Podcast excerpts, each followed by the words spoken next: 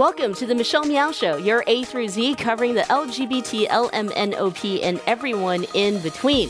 Thank you so much for joining us here on this beautiful, beautiful Thursday afternoon. Woke up this morning, heard the birds, the, the, the garbage trucks, and I was okay with it just because it is so incredibly beautiful in San Francisco. And we're here at the Commonwealth Club with my co host, John Zipperer. Hey, Michelle, welcome again. Yeah, it's always good to be. It's the best day of the week. It's Little Friday.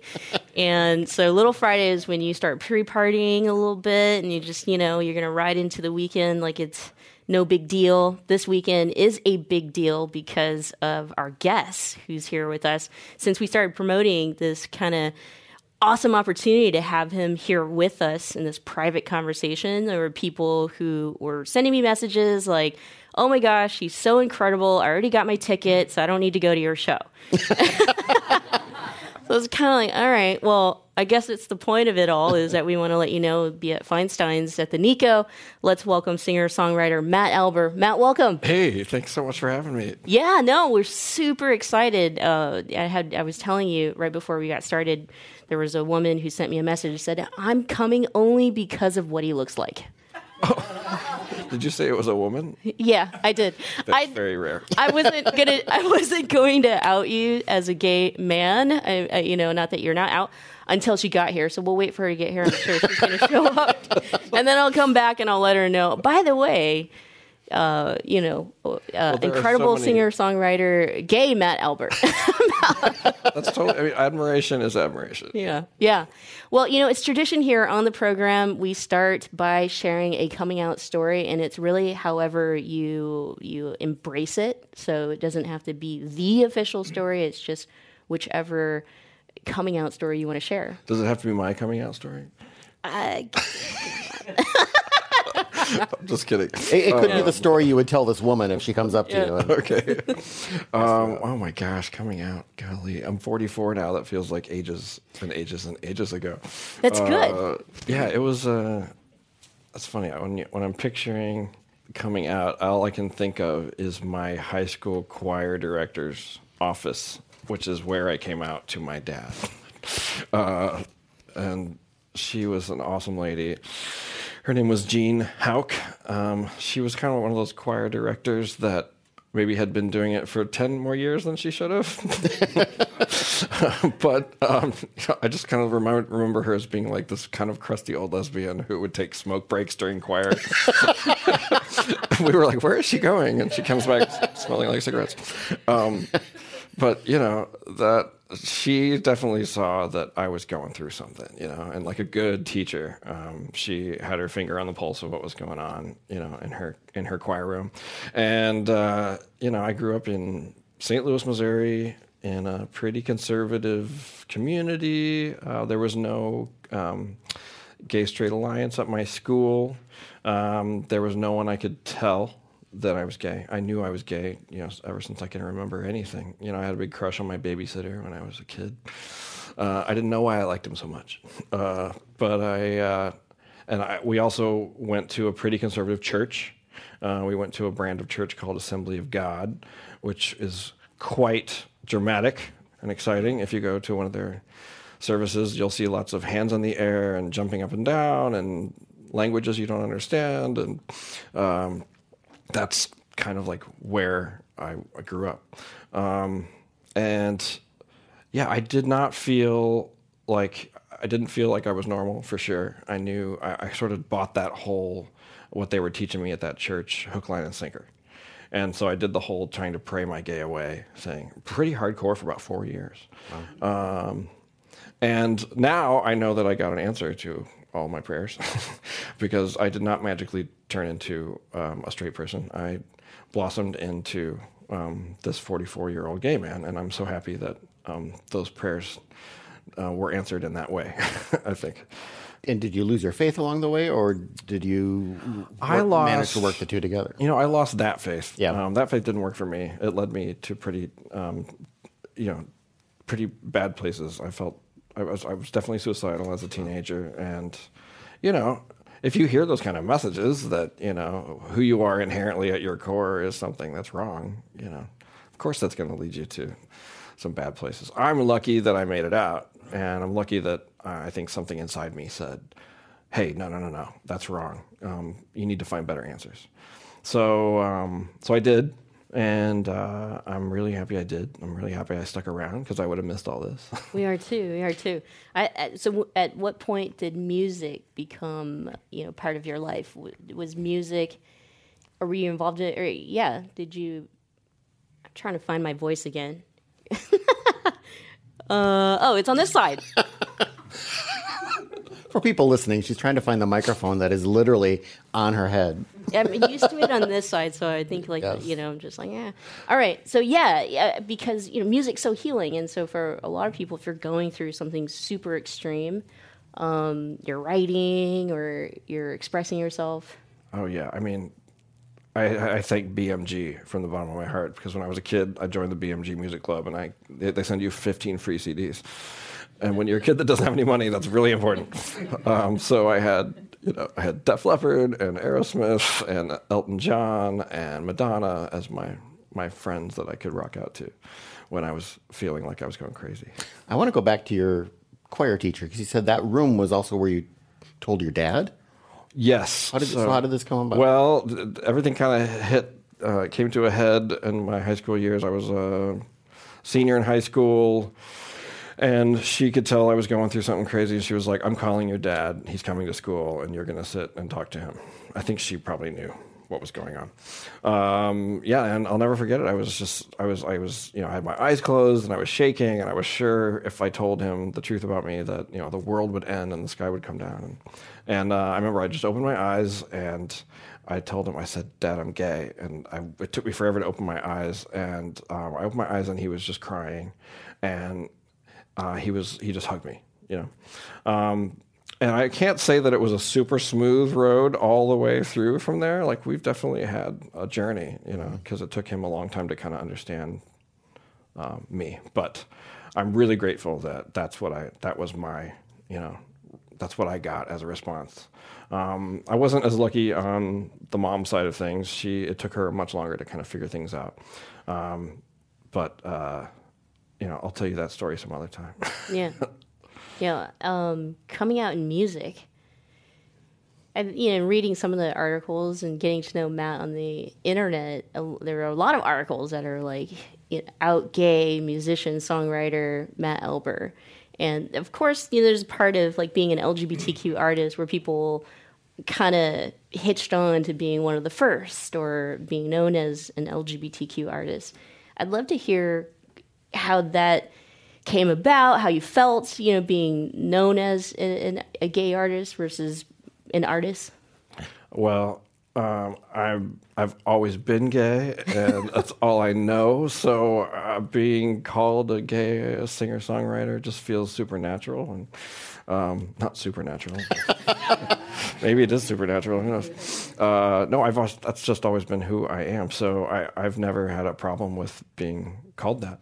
But was there a time before you became known as as publicly gay that people would make the assumption that you're straight, such as I don't know this woman who contacted Michelle? Uh, no, I've never I've never been in the closet as a musician. So just from the very get go, I started. I mean, if you listen to any of my songs, there, it's pretty clear right from the get. I'm talking about boys a lot. Yeah. Uh, Yeah, it's And either, I- either you're gay or you're a priest or you know, both. no, and I, I've uh, people. I think some people have asked me that. Oh, aren't you worried about boxing yourself in or something, or closing yourself off to a whole community? I was like, no, no, not at all. You know. Well, we- we've asked this question to others who, who performers, artists, actors, directors, etc., and it's always kind of a: Have you ever experienced discrimination professionally, or do you think you've maybe not had opportunities? That, in other words, you never were told you didn't get this job because you're gay, but maybe someone just didn't think you were right for it, and so you, you know, has do you think it's affected you professionally? It totally has in the best way. Um, you know, before I started writing my own stories into my life, I was, um, you know, I was performing as a classical singer, and then I had a short period of time where I was trying to be a country singer. I wanted to be Tim McGraw really bad, um, and I went on the reboot of Star Search that lasted about five seconds and promptly lost. and thank God I lost because then I started just writing in my own voice. Yeah. Um, so to answer your question, it has profoundly impacted my life to be just honest and open about who I am because I just have been embraced from the get go. That's great. Country. You know, it's interesting. As I, I told you, I was I've been listening to your music for about a week now. Um, when we we got word that you were going to be here with us before your performances this weekend, which, by the way, Friday is sold out. I think Friday sold out. Wow! Congrats! But Saturday, That's awesome. we sell tickets for Saturday. Yeah, it's awesome. Um, and we'll let people know you you got to get your tickets before Saturday is sold out. Uh, but I there was this there's this grit in your voice that I love, but then it's like it's not like this grit where it's just like yeah I'm I'm angry and I'm feeling your music. It's like this grit and it's so romantic. Yes. Uh, you're, you, you as you were saying, you write you know a lot of songs. Um, you know, being out, uh, talking about guys, talking about love. And one article I read, you like to perform to gay guys who are in love. I totally do. I mean, it's pretty sweet. You look out and there's like heads on shoulders, and sometimes it's two heads on one shoulder. Like, you know, I, I don't care how many are in your group of love. I'm just happy to see it. You said you- you- after the, the flirtation with country, you found your own voice and, and wrote songs. Describe in your own words what is your voice in your music? Oh gosh, I mean, I think your own voice is just when you stop trying to sound like anyone else, which is kind of a tough thing to do as a singer. Um, uh, I kind of grew up as a chameleon singer, you know, where I was I was really good at sounding like everybody else. Yeah. And when I finally put that down, I was like, well, what happens if I just sing? And uh, I, it's a pretty scary thing to do, but uh, really rewarding. We've certainly found success at it. Is it easier to do than? Uh, maybe it's a lifelong process. Yeah. yeah, I think so. Um, when I first started writing songs, I really wanted to be Tim McGraw or Rufus Wainwright um, because I love Rufus Wainwright and the way he writes, and I, I really admire him as a songwriter. So um, I think when I go back and listen to early early days, I was like, oh, that kid was listening to a lot of Rufus Wainwright, but that's all right. You know, you, Yeah. you change and evolve over time. Well, welcome back to San Francisco. San Francisco is a special place, I think, for you. it kind of brings you back to the beginning. Oh yeah, I, I, got out of Missouri and moved straight here when I was right out of college, and I'll never forget that first day of work for Chanticleer, where I got my bus schedule out, and I was like, "Oh, I'm going to take public transportation, and I'm going to figure out my route." and I f- went and stood on the corner um, up by. Uh, uh, Pacific Medical Center, and I was like, or, oh, it was a Scott and Waller. That's where it was. And I took the bus from Scott and Waller four blocks and got off and probably walked. I was like, okay, I gotta walk the whole way. um, but uh, beyond my public transport dumb stories, um, San Francisco was the first place I felt normal. And walking around the city and seeing people like me and seeing that it was okay to just be yourself out in the world was, I'll, I'll, I'll always be grateful to San Francisco for that. well, I don't know if you want to go into more about your, your Chanticleer years. What was that like? Oh, sure. Yeah. Well, it was, uh, you know, Chanticleer is a classical a cappella men's group, which is super weird. it's not very many of those around. Uh, but it was a, it was kind of like my grad school. So I got to sing with, you know, 11 other guys. We wore tuxedos and hold, held very classical music folders and toured around everywhere between you know tiny little concert halls and the sticks of America to the best ones in Tokyo, and everything in between.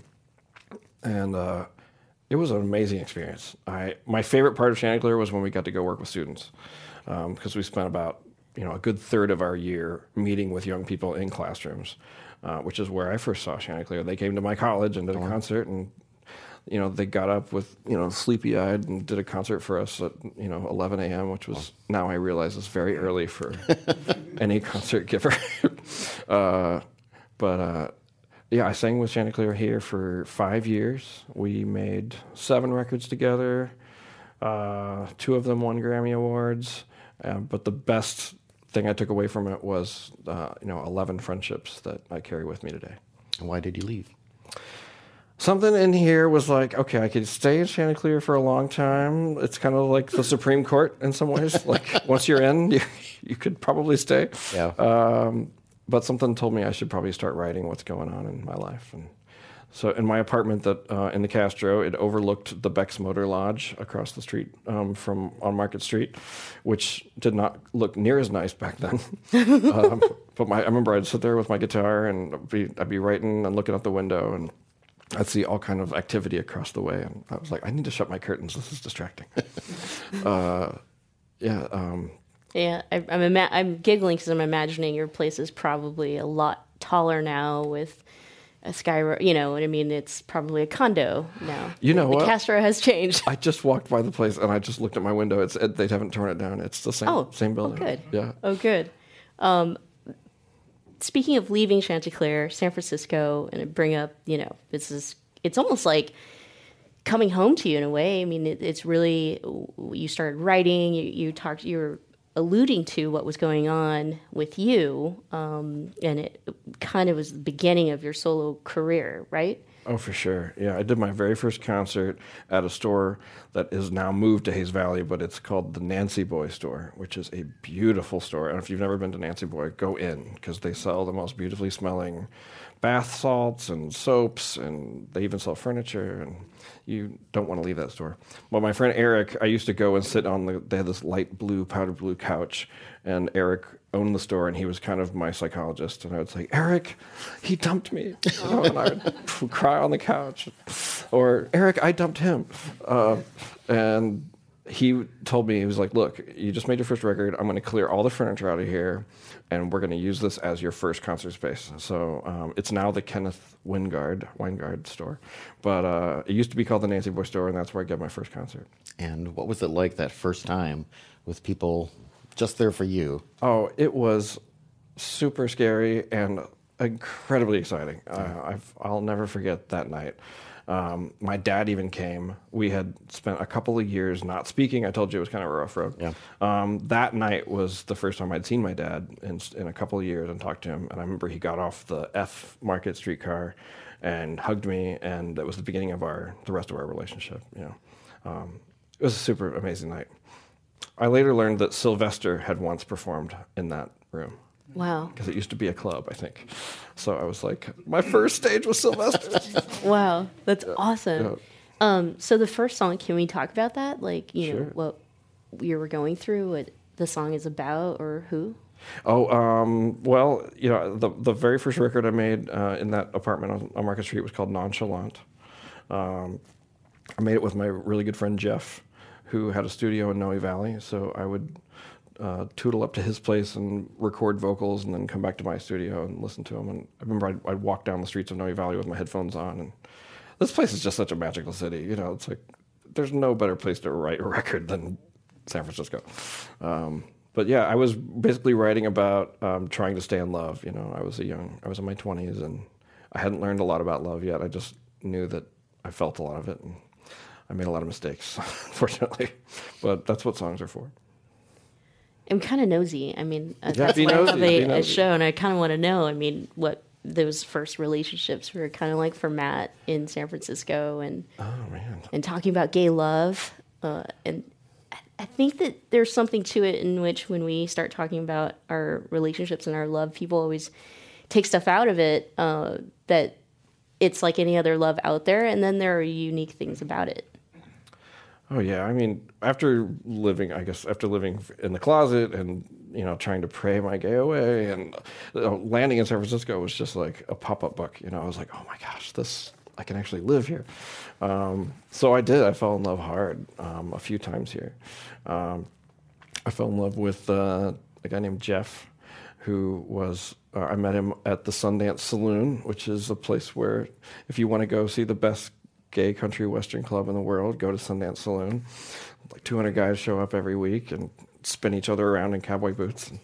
Um, so he, he literally swept me off my feet, and um, I wrote um, many songs about our relationship. I wrote a song called "End of the World" about us trying to sort of keep it together.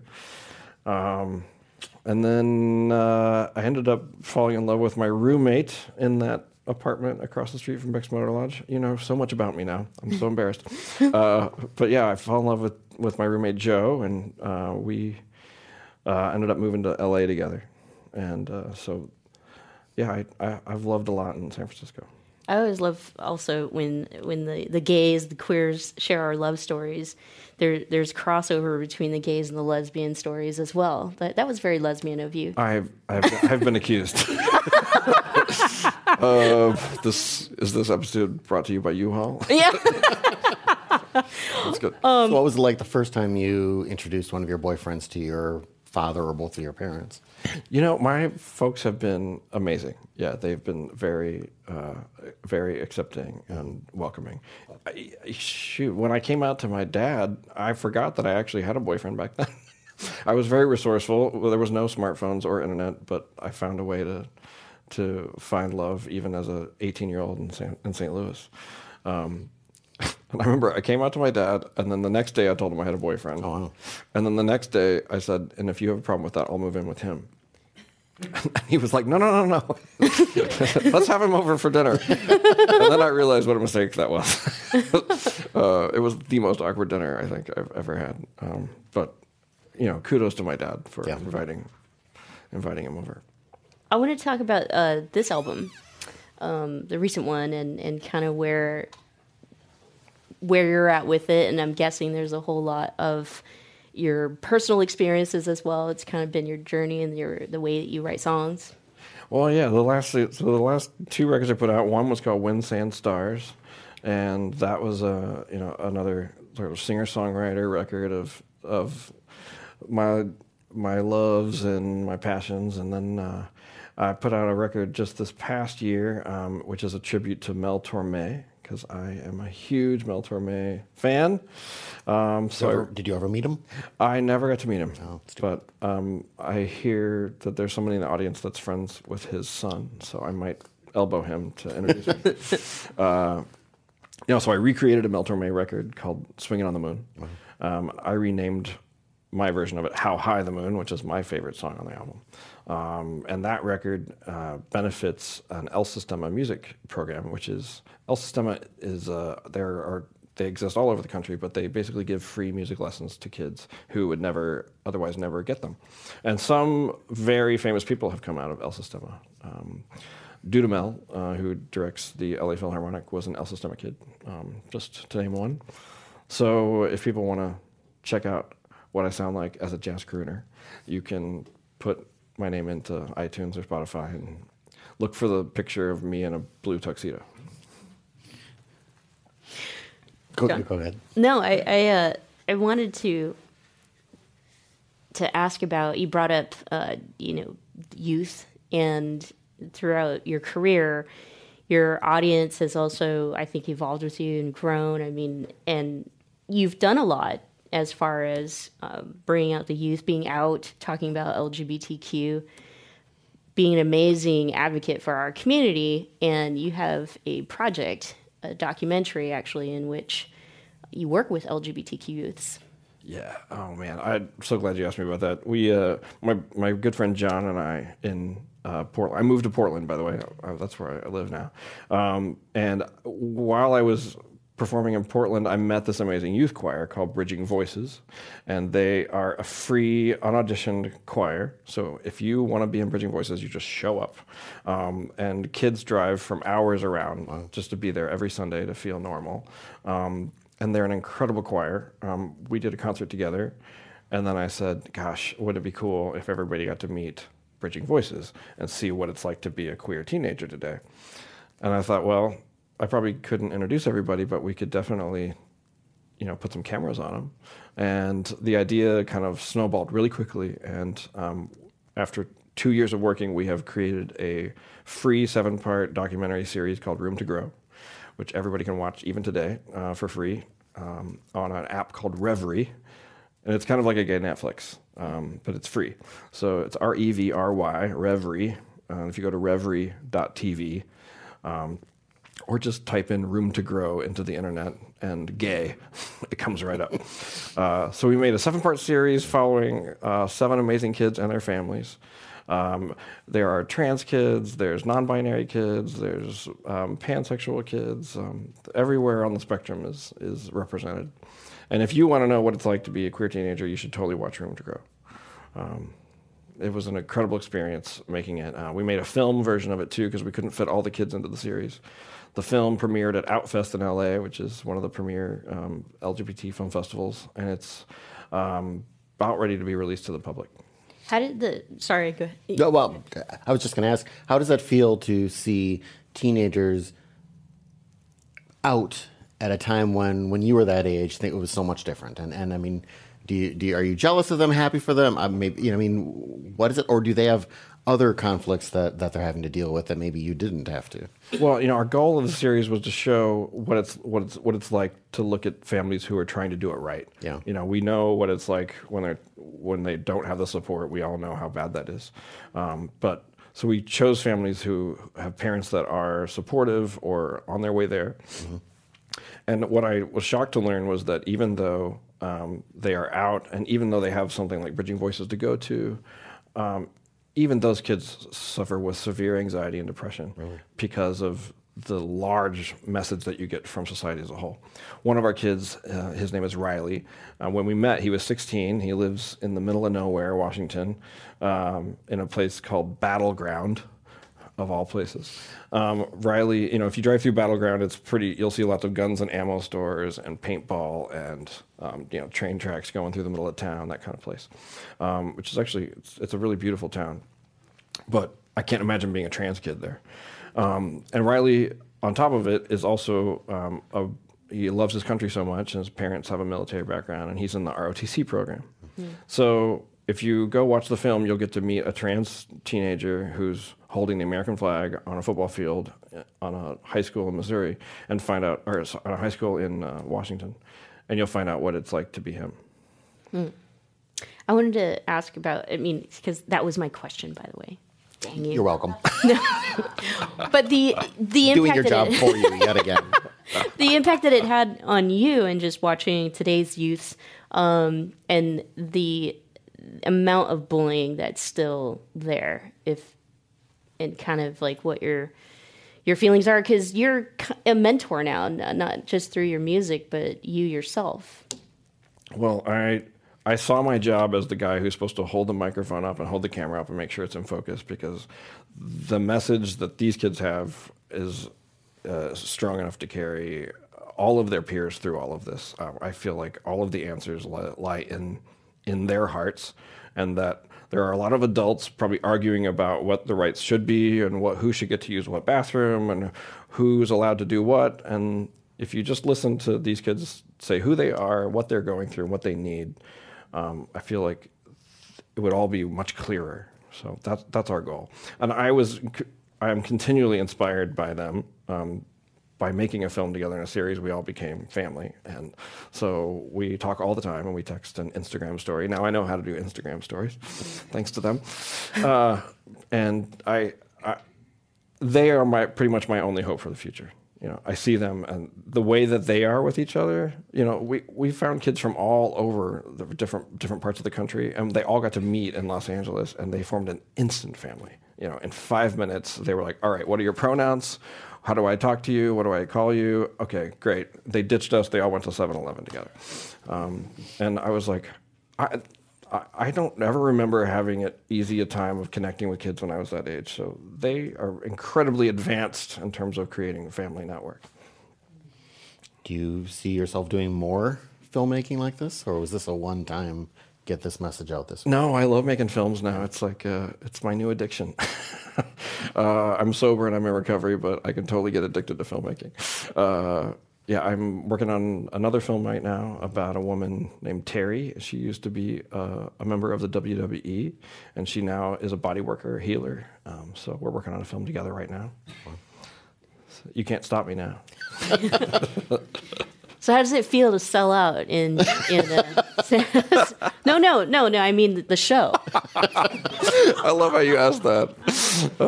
um truly i mean the show. Yeah. yeah. You're yeah coming back to san francisco selling out on a friday night. And again uh, if you are just catching the show now or listening um, there's still space on saturday. So if you plan to go see matt alber you definitely got to grab your tickets right away. Give But- the URL for Feinstein's.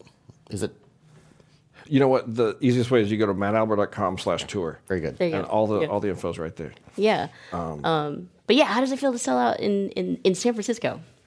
I'm always shocked when anyone buys a ticket to any of my shows. I just always figure they're going to be empty, and then when I show up and there's people there, I'm, it makes me happy. So yeah, I'm I'm overjoyed. Do you think there'll be a lot of people there you re- who were you knew from when you lived here? I thought you were going to ask me if there were a lot of people that I had slept with. that is quite possible. I have no regrets. Uh, no, I, I, I already know that there are some wonderful friends. Um, and actually, my dad's coming on Friday night. So if you want to meet my dad, you come Friday and you give him a hug. Oh, that's awesome. That's awesome. Well, I was going to ask, I mean, about your, uh, you know, being a mentor for youths, but also the singer for many of us in the LGBTQ community we connect with and and we're there you know as part of your audience as your fans and we understand everything that you're saying it's almost like you're singing for us to us. Oh, yeah. and, and when we travel with you in that way and you're a brother you're a friend you're a neighbor. Um, that's what it feels like when listening to your songs. And so is it always super extra special when you have a huge crowd of lgbtq fans who are singing along with you Oh man, it's a it's a dream job. I mean, I get to. I mean, I never had when I was a kid. I you know, like I told you, I had Madonna, I had uh, Elton John, I had Def Leppard, but you know, Elton John wasn't out yet, and I I had to switch all the pronouns and all the songs to kind of make them relatable. And I just thought, well, what if you don't have to switch the pronouns? And that's why I started writing songs. So the fact that people come up to me and say things like, "We fell in love to your music," or "My partner passed away and your music got me through it." It's like, uh, yeah, I don't know how to describe the feeling other than just grateful. Do you hear from closeted musicians who ask you how do you do it? Uh, I have, yeah. I've I, I I'm in touch with quite a few people, not even just musicians. Um, there's a friend of mine who's a he's a closeted uh, gay guy who's married and he has uh, kids and he's a youth pastor and he's you know we're sort of pen pals and I've been kind of like encouraging him to you know come out and I think he's just about ready to and um, which is pretty brave, you know. Um, it's weird. It's 2019, but in some ways, it's still 1942. You know, like we still have like, depending on what your environment is or Yeah. what your community is, it may all of this time passing may not have made it any easier for you. Um, and I think that's what I learned most about hanging out with these kids. It's like life for gay adults or queer adults has gotten way better. Um, if you're 13 or 14, however, your whole world is dictated by the adults around you, and we have to make it safer for them. You know, if if we're not making it safer every day, then we're failing them, um, because the fact is, many of them don't make it. Um, so I, I want all of them to make it. So. I was going to ask not just you know maybe somebody that's closeted in the industry, but somebody who comes to your show um, and it not, might not be closeted, but might be, be new or you know don't know that you're gay. I'm sure you get that. Oh gosh, if you don't know I'm gay, you figure it out really quickly. uh, but uh, I no, I do. I, I, I hang out after every show and I try to say hello to everyone because that's my favorite part is just getting to shake hands and give hugs and and hear where people are at. Um, so yeah, I, um, I I hope that if you come to my show and you're in the closet, you'll decide to come out by the end of the show. yeah, yeah. Um, well, uh, you know, we have a an audience, and the do. audience definitely has a chance to ask you questions. I, I will continue being nosy. There's a couple more questions that I have for you. Okay. I mean, you're you know you're back home, so I might as well ask. And there's probably people who will tune in who know you, and they probably have nosy questions. Oh, but gosh, they don't get to ask questions. we'll give the audience a chance. If you have a question for for Matt, um, we'll take them. I just wanted to ask what precipitated your move to Portland. Oh, well, as I've said before, I fell in love and moved with a with a fellow. um, we yeah we moved to Portland together, and we didn't end up staying together, but we both loved Portland. And um, while I wish I could live in San Francisco, I can't afford it. so uh, I have a cute little house with a yard in Portland, and um, Southwest Airlines makes it really easy to pop down here a bunch. So that's why I moved to Portland. Anyone else? I have a question. You've mentioned some of the other singers you used to want to be, Um, who are and this is this is like one of those most basic questions you ask an, uh, an artist, but still, it's always I love hearing the answers. Who do you like to listen to yourself? I mean, who, who are the people you're like? Whether it's just because you really enjoy their music, or even God, I want I want to do what he's doing or she's doing. Let's see. Uh, some of my favorite artists um, right now are uh, Amy Ray. She's half of the Indigo Girls. She has a new album out called Holler, which is a straight up bluegrass country album by an amazing lesbian. Um, and she has an incredible band. So if go see Amy Ray's show, she's incredible. My friend Dan is her keyboard player. Um, I love listening to Dua Lipa. She's a young pop artist, uh, D U A L I P A. I do push ups to her music every morning. She gets me going and happy. Um, I'm doing a cover of one of her songs um, this weekend at the shows. So if you love Dua Lipa, come listen to her. She has one of the sexiest songs in the whole world called New Rules. Um, and I also love listening to my brother. My brother's band is called Deep Dark Blue, and you can find him on the internet if you type in Deep Dark Blue. Uh, he composed and scored all the music to Room to Grow. Um, it's just beautiful, dreamy um, electronic music uh, with a lot of heart and soul humanness. I'll keep going. Yeah. Yeah. So back to those nosy questions. Um, Gosh, here we go. no, I'm just kidding. Okay, moving to sweating. Portland. I hear a lot of love that you have for San Francisco, which many of us do who live here, and many of us are trying to claw our way into staying here now. And you, it sounds like even early on, um, just packed up and said, "I'm okay with it because." I, I, I get a cute little house up in Portland, and South, you know, Southwest Airlines makes it easy for me to fly back and forth. Um, but we kind of brought it up. There are new condos developments, and I ask this question a lot, and how that makes people feel, and leaving it behind, but also still loving the city. Oh yeah, I, I think this is one of those places where it's like because I got to be myself and find out what that felt like here. There is a piece of me that just always feels like this is where I belong. Um, so I come, I sing here every year, usually at least once or twice, um, and I, I, I put in days before this trip and after so I can stay extra. Um, I love sitting at coffee shops in the Castro and literally running into friends that I met when I was 22 and there's something magic about this place where people, you know, people stay, and um, uh, definitely my heart has stayed here, even though you know my musical journey has taken me. I had to go some other places. I had to go to L.A. and and meet people there and make a music video, and I had to go to Portland to you know go hole away in a little house so I could write songs in the basement. Um, but I I really appreciate you all keeping the city alive and making it such a special place. I mean, we're looking out the window at one of the most beautiful views I can imagine of the Bay Bridge. You know, um, and I, Yeah, and that's our number two bridge. it's my number the one bridge. famous. I always loved the Bay Bridge. From China, our number two bridge from China. right? yeah. Thank you, China. Yeah. Uh, you know, you, you mentioned like you used to look out the window from your apartment in the Castro, and there was like a lot of stuff that was going on, and it's like, no, I got to focus. Well, a That's lot such of a that, PG version of that story. I love it. a lot of that, the the activity and the action, um, you know, it's decreased a lot. Like if now, if you looked out that same window, you might see. Uh, babies being pushed around in, in, in strollers, which is, is not bad. Well, let's hope they're gay different. babies. Just hope they're gay babies. Um, so I kind of would love to hear your perspective on that. If that at all makes you feel anything, I know you know some folks thinks it's it's kind of sad because it's not the same Castro as it used to be. But at the same time, I mean, I think these are all you know symbols of the the the, the fight, right? The the progress that we were looking for to to be included in society. Well, I my my short answer is that I still feel all of the queer power and love here right when I hit the ground. Um, and I feel like that's embraced by all of the amazing straight people who also love it and, and like encourage it. And they create that space too. Uh, Without our allies, we would probably fold, you know, in terms of being able to keep our keep our neighborhood and keep our place. So, even though the neighborhood may change and shift, I think there's a lot about it that I wanted to change when I lived here. I mean, there were some things I didn't I didn't love about the Castro, and those things I think are better.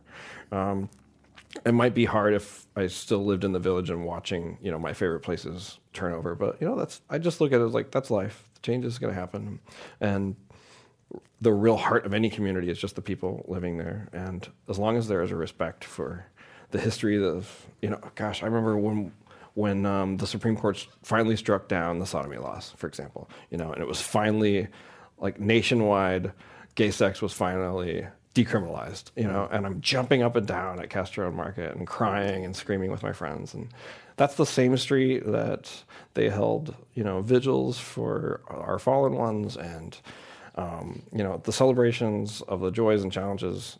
Uh, you know, I think that just gets sewn into the city in a way that can never leave, no matter what happens to the storefronts. I think San Francisco is a lot like Matt, and what I mean is talking about the the woman who might come to your show and and not knowing you were gay would learn it very quickly. Any straight person who moves to San Francisco, they learn pretty quickly that this is a very important part of the DNA here. Um, so that's my analogy of the day. We're just about to wind down, and Oh, you're going gosh. to play a song I for talk too us. much. Sorry. No, we I want. talk too much. Are we already at the Um, end? No, no. I, I mean, we have, we have a couple more questions before you play for us. But I'd love to hear. you- I mean, did you did you already pick a song that you're going to play today? Yes, I have one in mind. Um, let's see. So I wrote this. It's one of the first songs I wrote. I wrote it here in San Francisco, so I thought that would that'd be cool. Um, when I was a kid, before I came out, and I still knew I had crushes on my schoolmates. Um, you know, I had those butterflies in my stomach, and you know, sitting next to. Um, I remember my, my friend Neil when I was in sixth grade. I had a big crush on Neil, and um, I looked forward to this one specific day every year because it was the one day we all took a field trip to go see the Nutcracker Suite. So we all got on buses and went downtown St. Louis to Powell Symphony Hall. And, you know, Powell Symphony Hall was expansive and covered in red velvet and crystal chandeliers. And um, because it was so big and it was downtown, you know, just like everybody, the instructions you get when you're on a field trip is that you have to have a field trip buddy. So you hold hands all day to make sure you don't get lost. And that was a very exciting day for me because I got to hold hands with Neil all day. Um, so I wrote a song uh, all these years later about that experience, um, and it's called Field Trip Buddy. Oh my gosh, that's so cute. Just, I mean, wow. Field trip buddy. Um, I, I, you mentioned, you know, being out in the street and, and, and when these big laws, you know, they crumble and, and more equality gets passed, you know, in 2013 when we got federal marriage equality, I don't know where you were at, but here in San Francisco, it was, it was so, gosh, people were, you know, spilling out into the street. It was right around Pride. Uh, the courthouse was filled. I mean, it was just, I can't describe it, you know, in words. And so I wanted to ask about, um, yeah, you know, when federal marriage, uh, we got federal marriage that day, where were you? What were you feeling? Um, I think that day I was actually on tour somewhere, so I, was, I didn't get to be around all my tribe, but I remember just being on the phone all day with um, my friends, and I, I still remember that feeling. You know, of it was a it was a huge that was a huge day. Um, uh, it's it's funny because it's bittersweet for me because I think, gosh, um, you know, I spent like a couple of years listening to what it's like to be a queer teenager, and you know, we have so far to go for them. Um, I don't feel like our job will be done until there's a gay straight alliance at every school or a QSA or whatever you want to call it, a place that you can go feel normal and be accepted. Uh, until that exists in every school, um, I'm I'm just going to keep pounding the pavement uh, because honestly, I, I, I think I said it earlier, but we're we're just losing so many of them. Yeah, it's uh, I don't want to bring the show down, but it's it's we're just losing them, and uh, there's no reason in this day and age why we can't stand up and demand safer environments for all of our kids. You've mentioned your tour. Where, for folks who aren't here and can't make it to Feinstein's, where are you going to be next? Ah, let's see. Um, I'm getting ready to perform at a couple of gay weddings, which you're not invited to. uh, um, maybe you are. Who knows? Um, but I'll be performing this summer in Provincetown at Bear Week in uh, on the Cape Cod, and I'll be in New York City just before that at Joe's Pub, um, and before that, I'm just going to be home making films. So Wow. yeah, We look come, forward come to see me those. on the, on the East Coast. Wait, so I brought up marriage equality, and then you know you're going to do a couple weddings, and you remember I said I was nosy. I just Yes. wanted to know like where's marriage at in your life and world, and Um, let's see. Well, I'm currently single, um, but you know, I'm totally open to it. So, so prospective husbands should go to mattalber.com. Is there a form to fill out? Upload a photo. oh my God, wouldn't that be terrible? uh, no, the prospective husbands should just come come say hello. you got a bear. The, did you say you're playing at a bear weekend? Oh yeah, there's something called Bear Week that happens on Cape Cod every year, um, and it's they really should just call it Beard Week because you don't have to be bear sized to go. Uh, it's yeah, it's a place where you know about ten thousand um, handsome beardy gay guys descend on, at the end of Cape Cod, um, and if you've never been to Provincetown, I highly recommend you taking a trip because it is the San Francisco of the East Coast. Well, I mean, maybe they don't. They won't go to mattalber.com as prospective husbands, but maybe Bear Week. Where are you in the bear spectrum? Um, I'm making my way there quickly. if I keep eating as much ice cream and pizza as I do, uh, no, I definitely feel part of the the whole bear community. They're they're lovely, roly poly, huggy, cuddly guys, and um, I'm happy to be one of them. Well, we're about to hear Matt perform Field Trip. Um, but if you have a question, we will take your last opportunities to ask Matt your questions because we'll end the show with this great song. Any questions? Oh, they're just dying to hear you sing. Okay, well, Yeah. let me make sure this thing sounds like it's in tune here.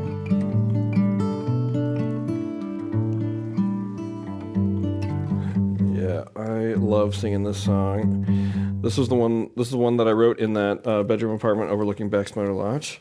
Uh, and okay, all right. here's Trip Buddy.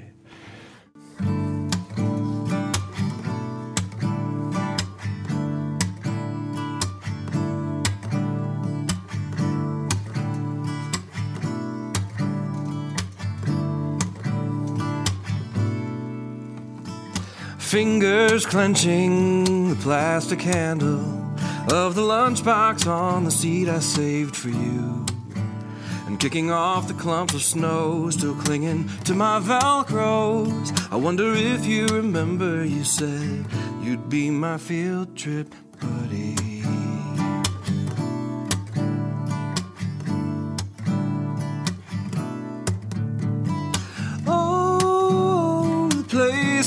find all by ourselves. If you would be my field trip buddy, I promise I won't tell anybody else. Oh, the places we'll find all by ourselves. If you would be my field trip buddy, I promise I won't tell anybody else. You know they always want you to please stay together and hold hands. Our instructions before entering the symphony hall. It's not the chandelier circus that's making me nervous. Your hands playing orchestras against mine. Oh, the places we'll find all by ourselves. If you would be my field trip buddy, I promise I won't tell anybody else. Oh, no, no, no, no. The places we'll find all by ourselves. If you would be my field trip buddy, I promise I won't tell anybody else. Oh, lights are going down now, and everyone's secretly hoping they never come back on. Balancing elbows, you keep pressing so slowly. I can't be making this up. And the sugar plums turn to cotton candy in my periphery. our foreheads so close.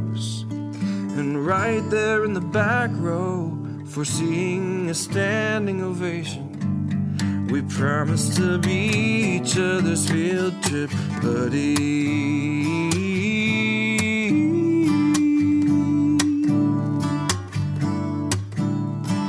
Oh, places we'll find all by ourselves. If you would be my field trip buddy, I promise I won't tell anybody else.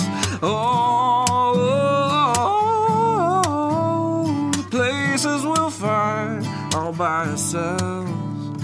If you would be my field trip buddy, I promise I won't tell anybody else. I won't tell nobody else.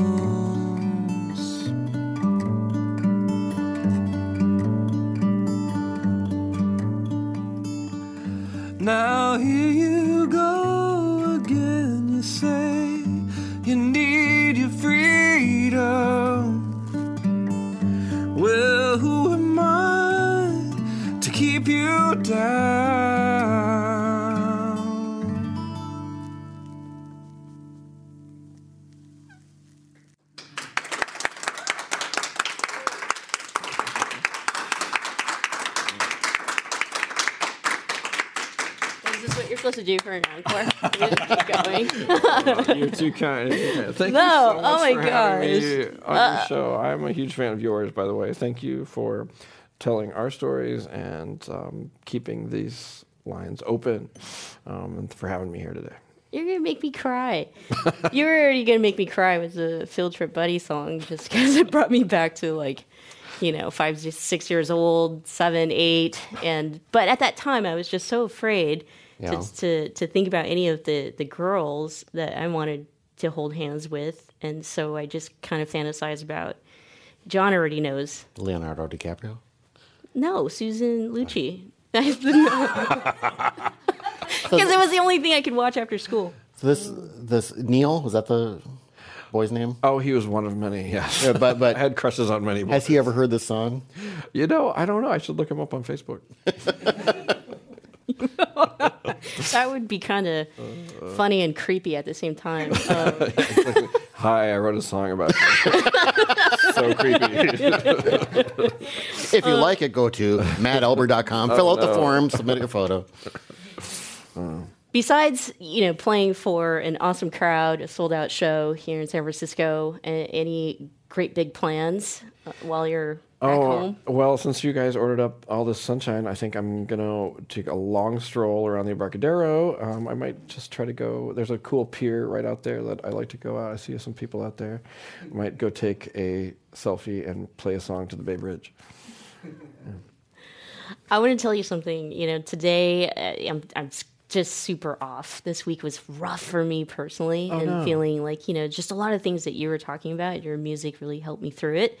Uh, the emotions and and yes, LGBTQ. It's much easier now, even as an LGBTQ adult. But there's still some underlying things that come up every now and then, and you touch on it um, with the the film or the series that you created and some of your songs, uh, and just talking, and that are these feelings of you know depression or sometimes feeling like you just got to keep going with who you are and who you are is just incredibly amazing and so you being here um, has really centered me and, and, and brought me back to that and as we end the program we had just experienced you right here at the Commonwealth Club perform for us. If you wouldn't mind leaving us, you know, just uh, some words of encouragement for, for everyone else out there, e- even myself, uh, who got the awesome opportunity to sit next to you and, and feel you pretty much saved my life this week. Oh, wow. well, it is my great honor. I think we save each other's lives all the time. Um, I'm, I'm learning a lot in my old age that uh, reaching out to each other um, and uh, just being honest with what's going on in your life. Um, it doesn't have to be a four-hour phone call. It could just be like a, you know, just you know, you have to make a choice. I think every time. Do I put a face on, or do I just show my real self, um, and as messy and ugly and uh, as that can be. And I think I'm learning that every time you choose just to be really present and just say, "Yep, this is me," you know, warts and all. This is exactly what's going on. I'm totally freaked out about the world right now. Somehow you feel instantly better just by being honest with somebody else. So um, I that's that's what I'm trying to practice in my in my life all the time now. Matt Alber, everyone.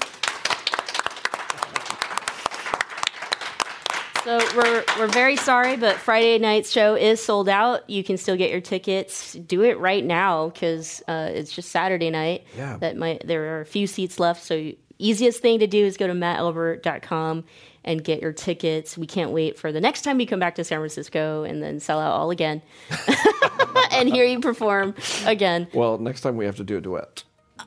How about that? Oh my gosh, that's fun. Uh, I'll be on the the other side. I can play the tambourine, um, and and